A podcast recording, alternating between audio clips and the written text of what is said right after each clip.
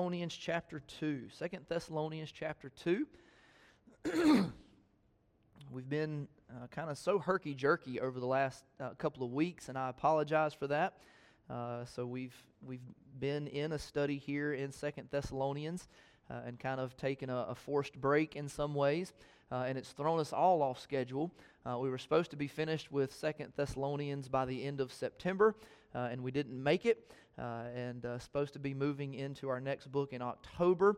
Uh, our next book will be the book of James, the book of James. So we'll be in Second Thessalonians uh, this morning, uh, concluding Second Thessalonians next week, and then moving into the book of James after that. That's going to take us through October uh, into November, right up to Thanksgiving.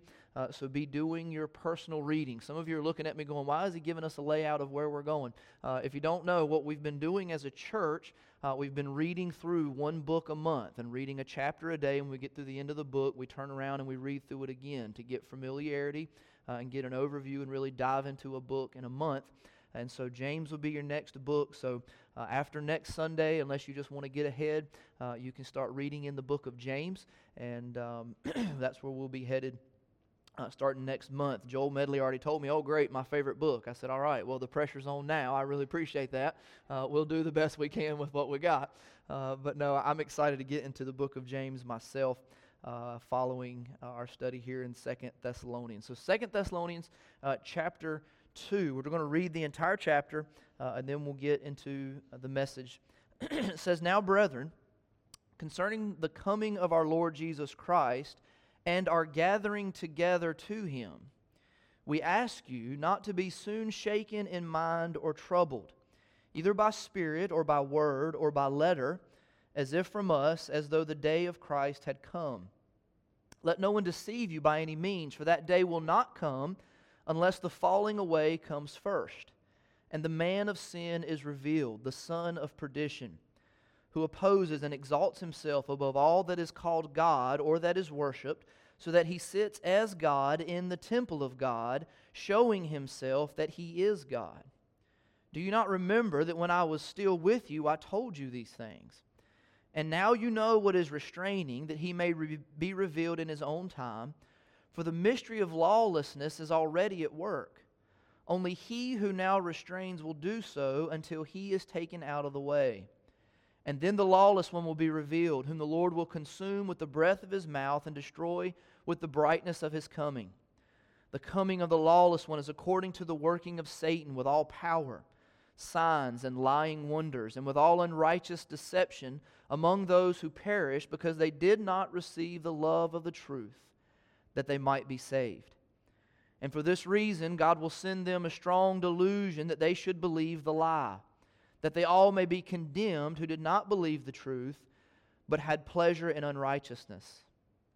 But we are bound to give thanks to God always for you, brethren, beloved by the Lord, because God from the beginning chose you for salvation through sanctification by the Spirit and belief in the truth, to which He called you by our gospel for the obtaining of the glory of our Lord Jesus Christ. Therefore, brethren, stand fast and hold the traditions which you were taught, whether by word or our epistle. Now may the Lord Jesus Christ Himself and our God and Father, who has loved us and given us everlasting consolation and good hope by grace, comfort your hearts and establish you in every good word and work. Let's pray. Lord, we're thankful for your word. God, as we, as the boys sang, God, as we sang, God, I pray that we would love you. I pray that we would love truth. Lord, as we come to a close later in the sermon this morning, God, we come to the bottom line that there are those that have rejected the love of truth, and there are those who have received the love of truth. And God, I pray that you would open every heart here and every mind here to see truth and to love truth. Lord, not just to understand it, not just to know it, not just to, to try in our flesh to apply and to live it, God, but to love it. Lord, as we love you. God, I pray that you would uh, keep us from the distractions, God, that these or that this topic can lead into. Uh, Lord, as, as we are commanded, we pray, God, that you wouldn't allow us to be deceived, that you wouldn't allow us to be panicked. God, but we would stay, be steady in mind, that we would stand or stay in truth. God, that we would stand in faith. Grant us that through the power of the Holy Spirit this morning, we pray. In Jesus' name, amen. Just to give you uh, kind of short review, Paul uh, is writing here the second book of Thessalonians to set a few things straight. And we covered this last week when we looked at the first chapter. Uh, but we looked at last week the purpose of suffering. And if you remember, the title of the message was The Necessity of Suffering for the Saints. The church here in Thessalonia, they are being persecuted for their faith. They're being persecuted for their Christian faith. Uh, and so Paul is writing to them how their suffering produces in them a glory. It's not that their suffering one day will end and then disconnected there will be a glory. It is that the suffering that they face is producing glory. And we apply that to ourselves as well. We need suffering. Uh, God must send suffering. Uh, we sing, Lord, send grief, send pain if it draws us nearer to yourself.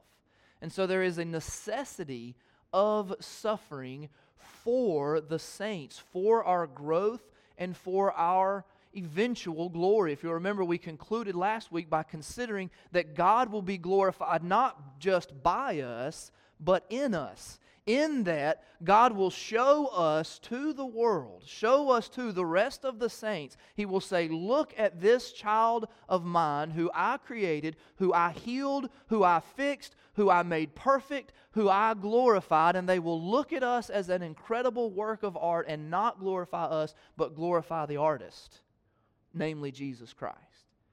And our suffering is a very central part of that glory. And so that was what we looked at last week.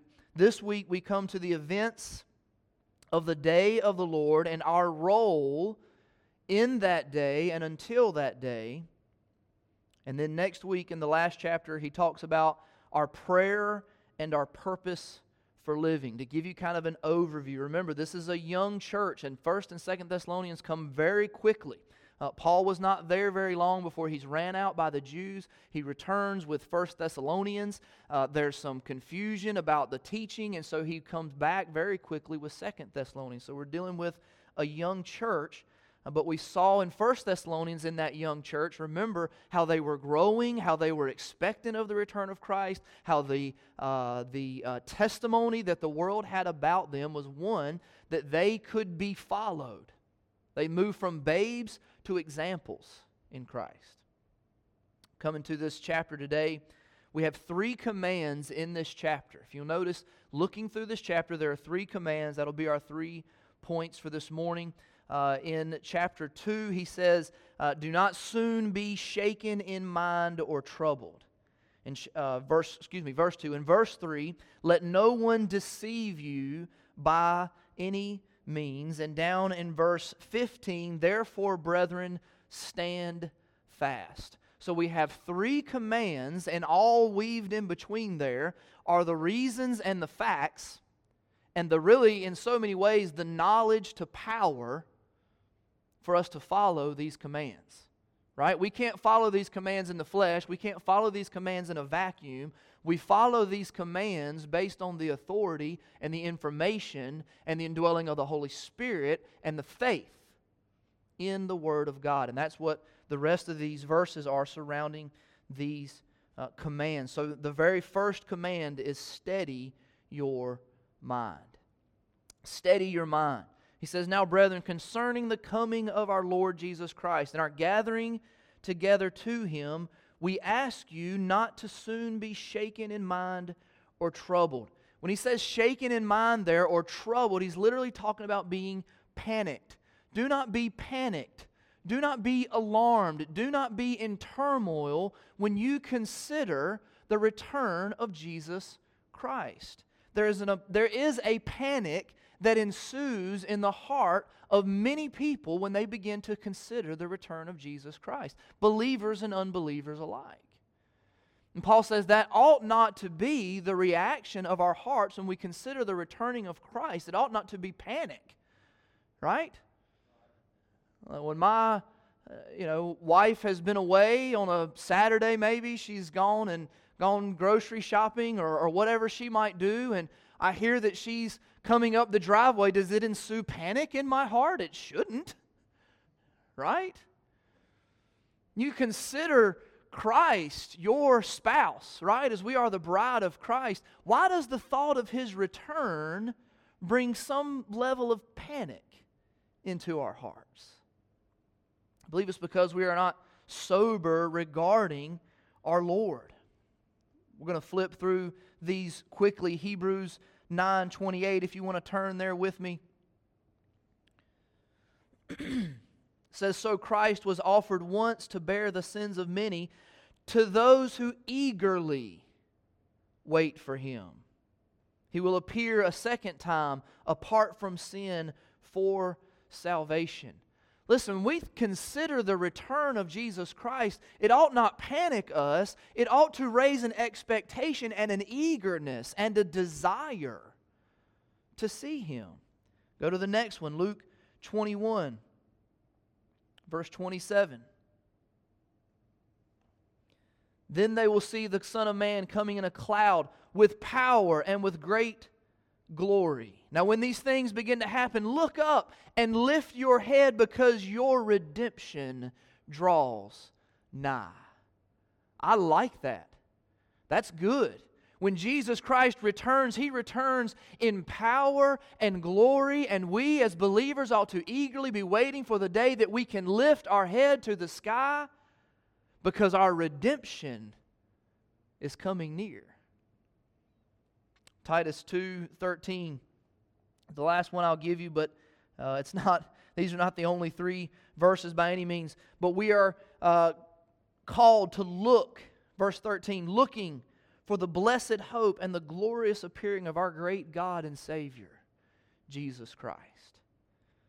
They were shaken. If you go back to Second Thessalonians, you'll see they were shaken because of their observance of dreams and prophecies and stories and theories. Why were they shaken? He said, Don't soon be shaken either by spirit or by word or by letter. Listen, if, if, if somebody tells you they have a prophecy that is not in line with the word of God, don't be shaken by that. If you have a dream that, that makes you think that, oh no, something is coming, don't be shaken by that. If somebody tells you something or maybe you receive in a letter, and then we, we believe, and we're not getting into all this, but someone had written to the church in Thessalonica under the guise of being Paul that was not Paul. And Paul had to set that straight. So don't, don't be shaken by those things. Steady your mind. Namely, they feared as though they had missed the day. They feared they'd missed the day. What if Jesus has come back and we missed it? Anybody ever had that fear before? Look, there's a couple of honest people, a couple of head nodders. Yeah, we've all been there. If you're if you're raised in church at all, you've probably been there. Right? Or you're at the house and mom and dad are, you know, in the other room and you get up to go find them and they're not in the other room and they're in the living room, they're in the kitchen and they're not outside and and maybe the rapture happened. We've all been there. Good friend of mine said, his testimony is I had that thought so regularly that I realized I wasn't a believer. That's his testimony. And he still, he still jokes about it to this day. We were look. It was just, just the other day. We're looking around, and, and Jasper and Shanna and, and, and another one of the little ones had gotten away, and they said, "Well, maybe the rapture happened." Shanna's the only one that knew what was going on around here. I don't know. I don't know where they are. They were they're around the corner, thankfully. You can know you ought to know that you are in Christ. 1 John chapter 5 verse 13 uh, I'll skip there for you quickly. You don't have to turn there, but it says, "These things I have written to you who believe in the name of the Son of God that you may know that you have eternal life." What things has he written? The entire book of 1 John. Write that down. Mark that down. When you doubt your salvation, go to the entire book of First John. He concludes the book by telling you, I have written this book to you so that you can know that you have eternal life, so that you can know that you are in Christ, so that you can know that when Jesus Christ returns, you do not have to run in fear, but you can lift your head because your redemption draws nigh. So we steady our minds and we stay in truth. Getting back to Second Thessalonians, it's interesting that Paul is talking to these young believers about the man of lawlessness, the abomination of desolation, the Antichrist, right? These are all taglines that if we put on the marquee, on the sign outside, or put on our, you know, YouTube uh, title, we'd get more hits than probably anything else. You know, end times, uh, Antichrist, you know, last days, whatever. People love to get sucked into that stuff for all the wrong reasons. And so this morning, as I come to you bringing you the truth of Thus saith the Lord regarding these times, we need to learn truth that's been given to us. We haven't been given all truth. We need to learn the truth that's been given us. We need to stay in that truth, not be deceived, not be pulled away, but let's not miss the point of the truth. Right? God's not given us the truth about these last days so that we can, you know, rub our crystal ball and know what's going to happen next. So why has he given it to us? Let's look here first at what we're giving. Paul spoke a lot in to the Thessalonians about the return of Christ, both recorded and unrecorded. If you look at verse 5, he says, Remember, I told you these things when I was with you about this man of lawlessness. I told you verse 6 about the one who is restraining. You know, he never comes out and names the one for us who is doing the restraining. They knew. He had told them specifically. We talked about when we went through First Thessalonians, the end of every chapter of First Thessalonians, Paul talks about the return of Jesus Christ, the end of every chapter.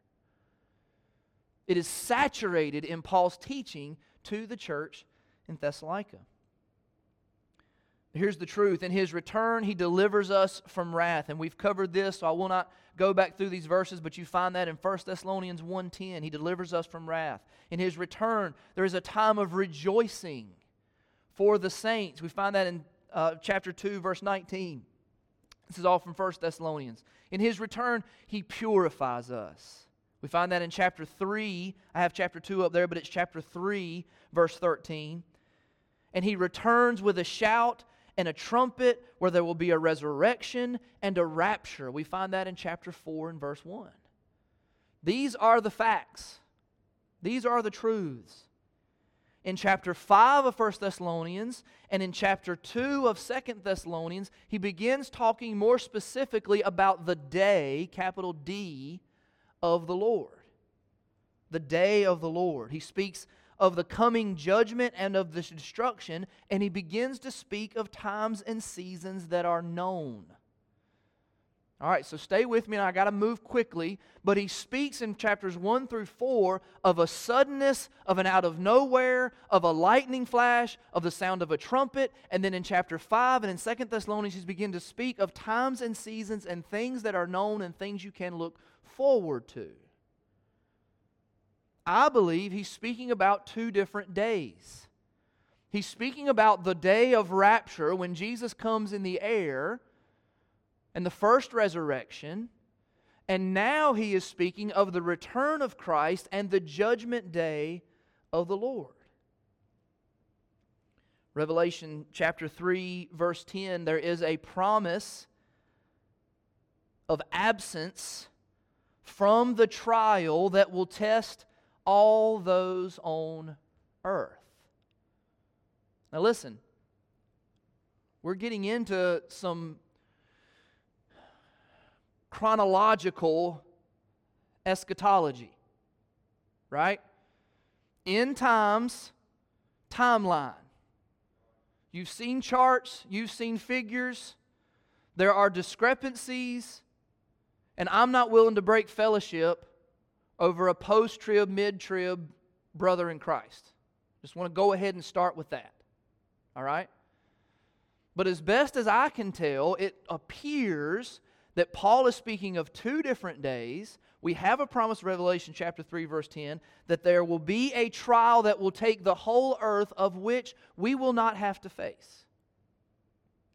And if a reading of Revelation 19, which we won't take the time to do this morning, it seems, it would appear that the marriage supper of the Lamb precedes Jesus' return and the battle of Armageddon and the capital D day of the Lord. All right? These revelations fit together in a timeline where Jesus comes to resurrect and rapture the church to the marriage supper before returning, I believe, seven years later. And we're not going to get into all of this to judge the earth. And the reason I'm not getting into all this is because that's not what Paul did. Paul isn't getting into all of this. Paul's not writing this as a, as a theological textbook. Are you with me?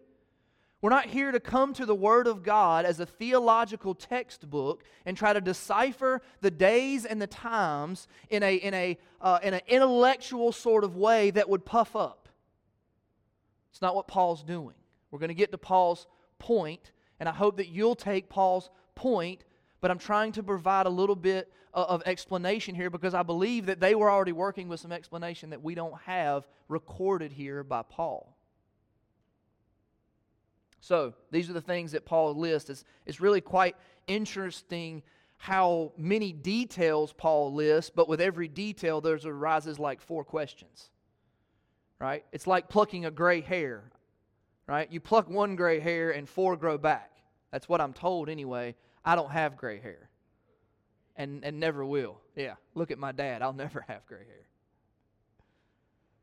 Right? So, with every point that Paul makes, there's four people going, huh? Wait a minute.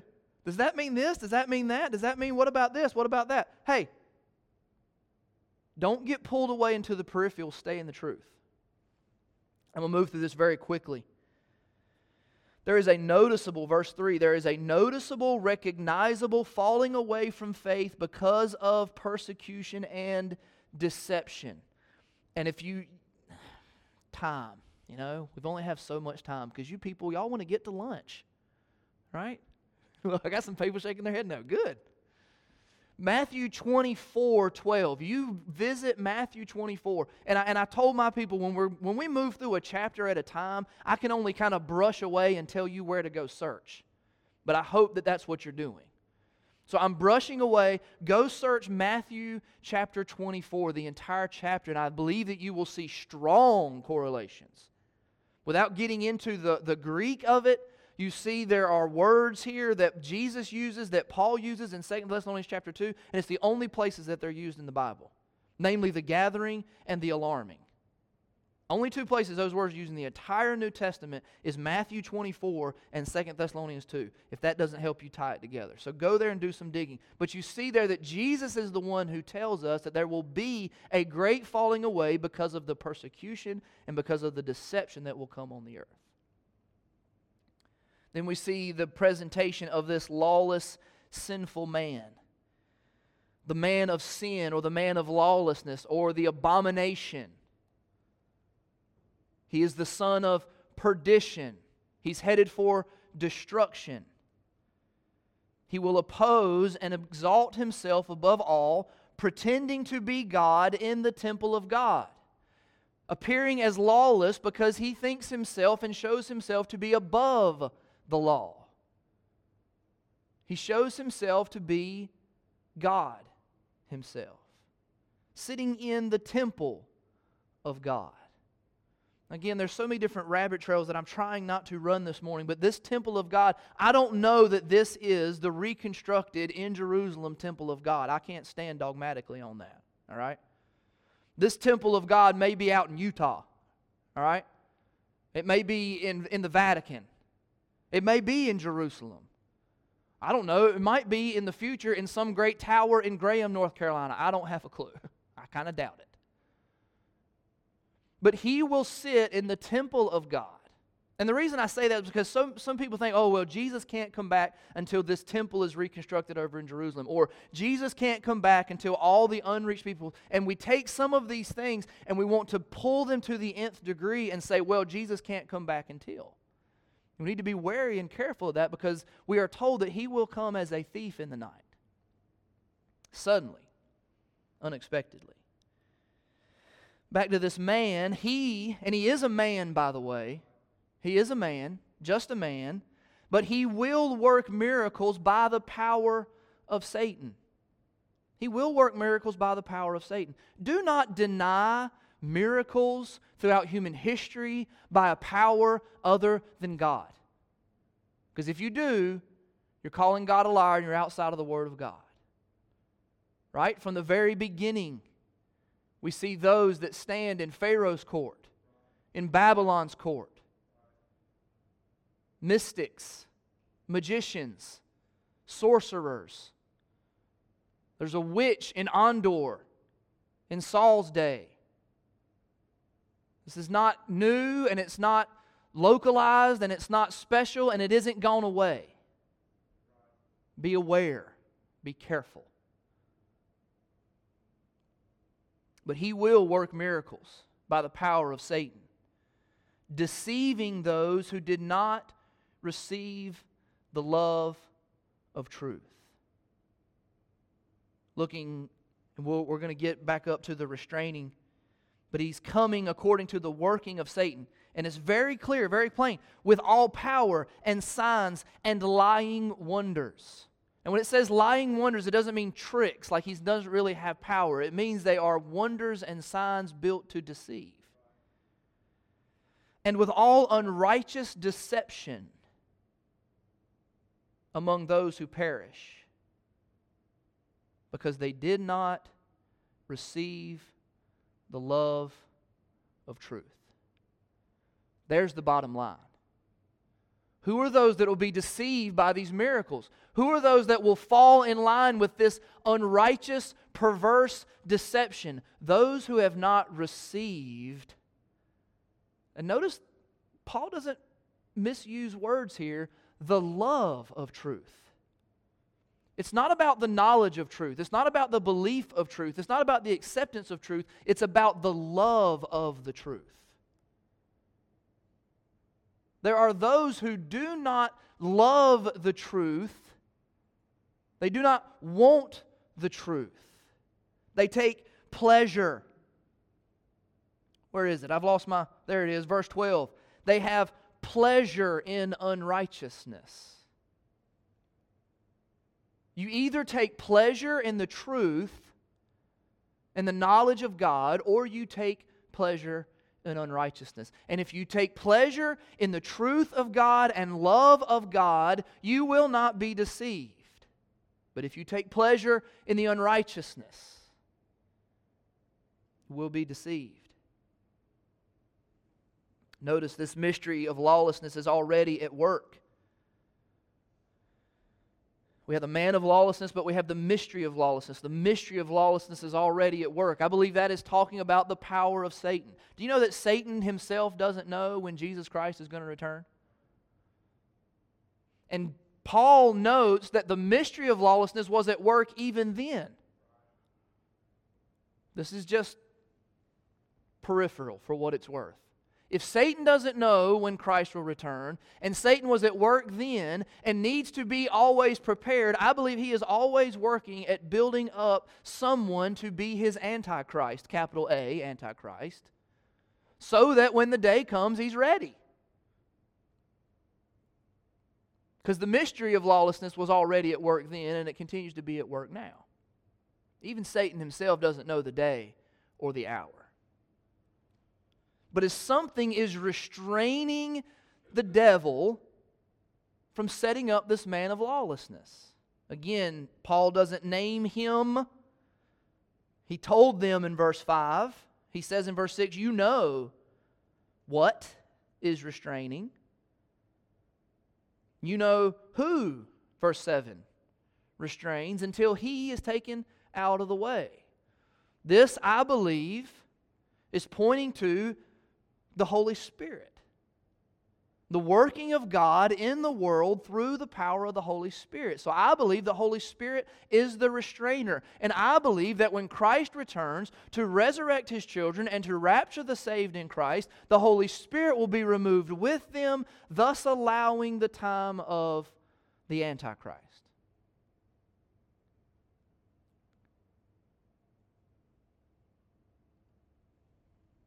Paul, as I've said already, has already explained this to these young believers and feels compelled to reiterate it. Lest you think that we come in here every Sunday and preach about end times. We don't. But maybe we should more often because that's what Paul really is focused on. Part of his discipleship class for these young believers apparently involved the understanding that a man was going to come with powers of Satan and that he was going to deceive and he was going to trick a certain group of individuals. Notice also God's part in this. We've already looked at the restraining so there's things that ought to start following in line for you, lest you be panicked. God is the one restraining this time. He is the one that is in charge. Satan is not in charge. God is in charge. And the time will only come and will definitely come according to His purpose and on His timing when He removes the restrainer. So now we're getting into God's part in it. Also, God will keep them in the dark concerning truth. See, in verse 11, God will send them a strong delusion that they should believe the lie. For so many that have rejected truth, and you see that, uh, that uh, they did not receive the love of truth. Lest when the great resurrection happens and the great rapture happens and Jesus Christ appears in the sky with a shout and a trumpet call, lest they all go, Oh no, Jesus was right all along, all the Christians were right all along, well, now we'll come get saved. Jesus says, No, it's too late, I'll send a lie. And he has all the right and all the authority to do that. Now, I do believe that there are those that will be saved during the tribulation period. But again, we're running, rail, we're running rabbit trails, and we need to stay on the railroad. So let me get back to my outline. God will keep them in the dark concerning this truth, and Jesus will come and destroy this individual with a word and cast him into the lake of fire. The lawless one will be revealed, whom the Lord will consume with the breath of his mouth and destroy with the brightness of his coming. Jesus Christ is the conqueror. This is a story of the conqueror, Jesus Christ. This is not the story of the Antichrist who's going to come and ruin everything and make this world so terrible and dark and, and, and vicious. That's not the story. The story is Jesus Christ will consume this individual that all humanity has bowed to and fallen under the spell of, and he will come and consume him with a word. And he will cast him into the lake of fire revelation 19:20 the battle of armageddon is no battle at all because man cannot stand against god. And so he comes with a word setting things straight and setting things right and his judgments are true and just and no one can contend with them. Why is jesus long suffering? Why what is he waiting for He's willing that none should perish, but that all should come to repentance. The root issue of this text stay in truth. The root issue of this text, and I say it again, coming to the bottom line of this second point, is not that you have it all figured out chronologically. It's not the root purpose. The root issue of this text is the separation of those who love truth from those who reject the love of truth. What am I to do about all this? Where is my role in all of this? Do I just sit back and worry and wonder and, and, and concern? No. What is my spot? Your spot is to stay in truth. Love truth. Present your heart as a recipient, submissive to God's truth. That's your spot. That's what you're to do. That's how you stay in truth. You don't let yourself be deceived. You don't let yourself get panicked. You stay in the Word of God. Now, I don't know about you, but there are not only some spiritual things that I need to practice, but there are some practical disciplines that I need to practice if I'm going to complete this. When I talk about staying in truth, you need to discipline the input and the output of your minds. Are you with me? You need to discipline what you put in to your mind. You need to discipline what you preach to yourself. Does anybody else talk to themselves? You all do. If you don't, you're brain dead and drooling. All right? You talk to you more than anybody else talks to you. Do you know that? More than anybody in the whole world talks to you, you talk to you.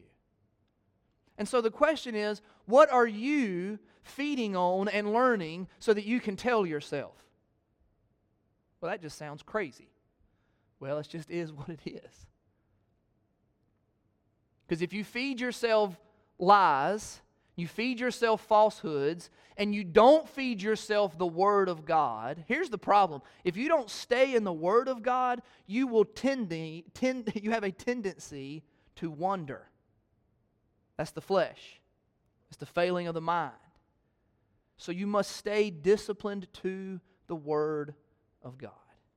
If you feel panicked, get back to the Word of God. If you have questions about truth, get back to the Word of God. Stay in truth. Love truth. Why is Paul, and I believe this is baseline, why is Paul so concerned that they understand what is going to happen? Because Paul is concerned for them knowing that members of his own flock may be in the portion of those who fall away. So, what is my warning to you this morning? Not that you go sit down and break out your timeline and have it all nailed down, which wouldn't be a bad thing to do. My warning to you this morning, my desire for you this morning, everyone here and listening at home, is that no one under the sound of my voice right now would find themselves in the portion of those that are deceived and taken and fallen away from the truth. Because the falling away is going to be noticeable is going to be drastic. We're going to look around and wonder what happened to so and so. They always said, they always thought, what in the world is going on?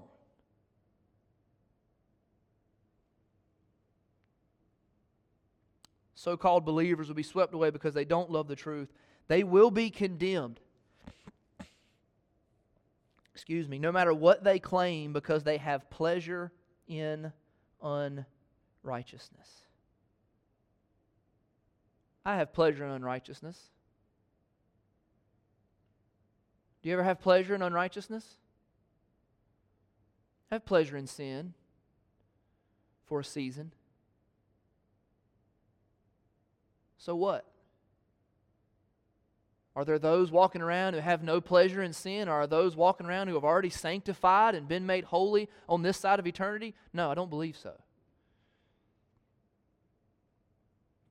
But I know I have the Spirit of God who lives within me, who wills me to do according to His good pleasure, who convicts me of sin, who brings me to Him in confession and cleansing, who has, who has made me so acutely aware of my own sin that I cannot do anything but acknowledge that without Him, my righteousness is filthy rags. And I thank God for that. Because that's how I know. Because I know there's no good thing in me. There's no good thing in me to fall at the feet of Christ. There's no good thing in me uh, to want to do right and want to please Him. There's no good thing in me that would love Him apart from the Holy Spirit having created a new creation in me. And if that description of salvation is foreign to you, I beg you to fall before God in a desire to have Him fill your heart with the Holy Spirit and a love for Him and truth.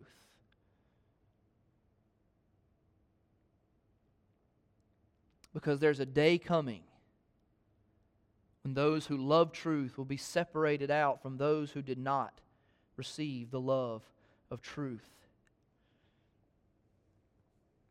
The last five verses here, we're commanded to stand firm in the faith. Verse 15, therefore, brethren, stand fast. Because of these things, stand fast. Because of what things? Verse 13,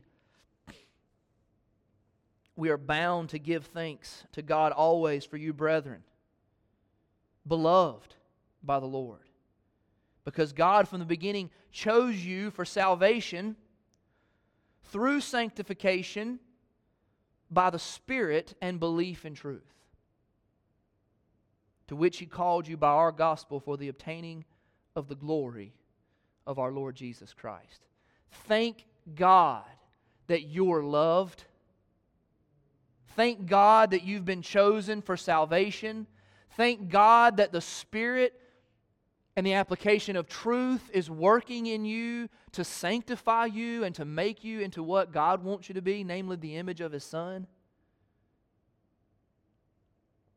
Thank God that you've been called according to the gospel of Jesus Christ, and He is working to make you into something in which He can receive glory. That's great. That's wonderful. That's something to be thankful for. That's something to live by. That's something that should be a comfort. He says, Now may the Lord Jesus Christ, our God and Father, who has loved us and given us everlasting consolation. That's comfort that overcomes anything. That's a comfort that stands in the face of any sickness, any disease, any loss, any concern, any worry. That is a comfort that stands in the face of the revelation of the Antichrist himself. If we want to be contextual here. That's the kind of comfort that I need.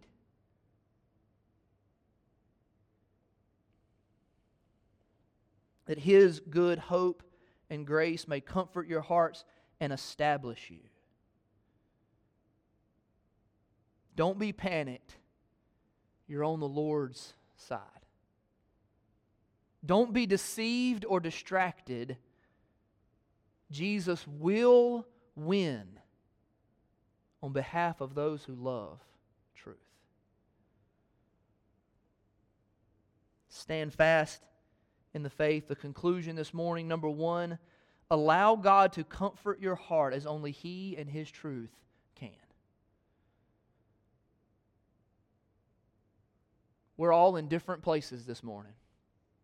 I'd love to think that we're all in our places with smiles on our faces, but we're not necessarily there.